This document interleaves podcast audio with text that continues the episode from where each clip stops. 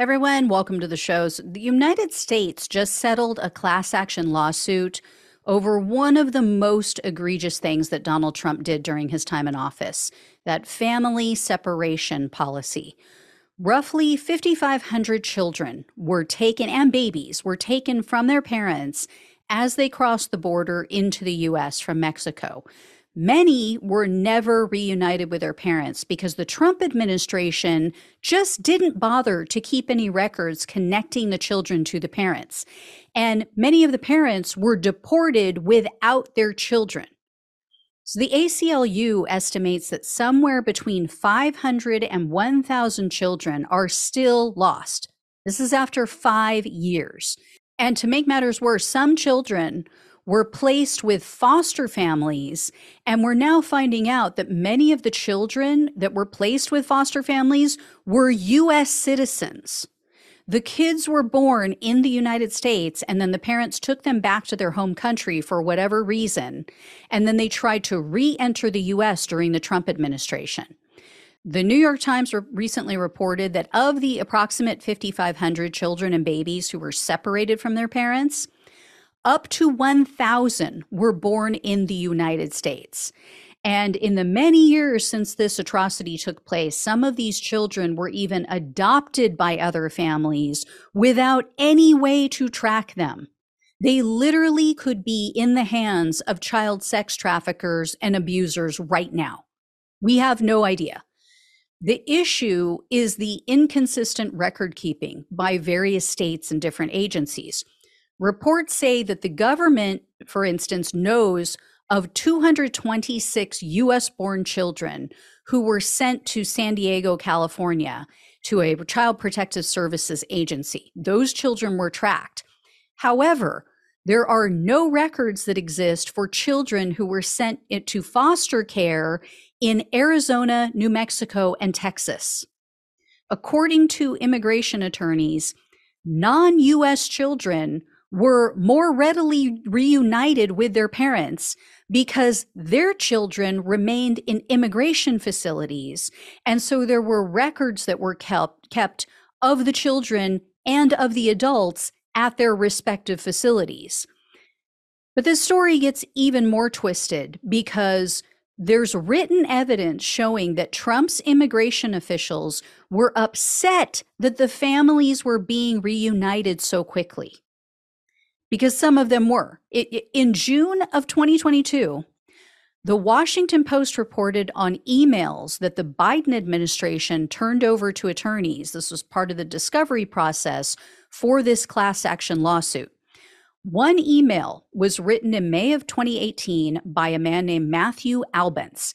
At the time, he was a high-ranking immigration and customs enforcement official. And he said that they needed to try to prevent reunification. This was because, based on the way that minor offenses like border crossings are handled by the U S, Albence was very upset that these parents were going to get to see their children again so soon. He wrote, quote, "This will result in a situation in which the parents are back in the exact same facility as their children, possibly in a matter of hours, who have yet to be placed into O R R custody." So he's complaining about this. And then Albence suggested that they take action to, quote, prevent this from happening. And then when another ICE official named Tay Johnson emailed to warn that the Office of Reg- Refugee Resettlement, that's the O R R, was refusing to transport children to other facilities after their parents had been released from custody, Albence wrote, quote, "We can't have this." So in other words, their parents were being processed by the courts because it was just a misdemeanor. In a lot of cases, they would plead guilty. They would say, yes, I plead guilty to trying to cross the border illegally. They would get a slap on the wrist. They would be given like time served for the amount of hours that they had already spent in custody, and they would be released. And so they would be sent back to the facility where their children were. These guys wanted the kids to be taken to a completely different facility so that the parents could not see them. And then another ICE official named David Jennings concurred, and he wrote back, quote, no consequence at this point. O R R needs arm twisted. These people are psychos. They are sick. The following day, Albence emailed a Customs and Border Patrol commissioner, and he complained, quote, "This obviously undermines the entire effort, and the department is going to look completely ridiculous if we go through the effort of prosecuting only to send them to an F R C, Family Residential Center, and out the door. These people will all burn in hell, and they one hundred percent deserve it."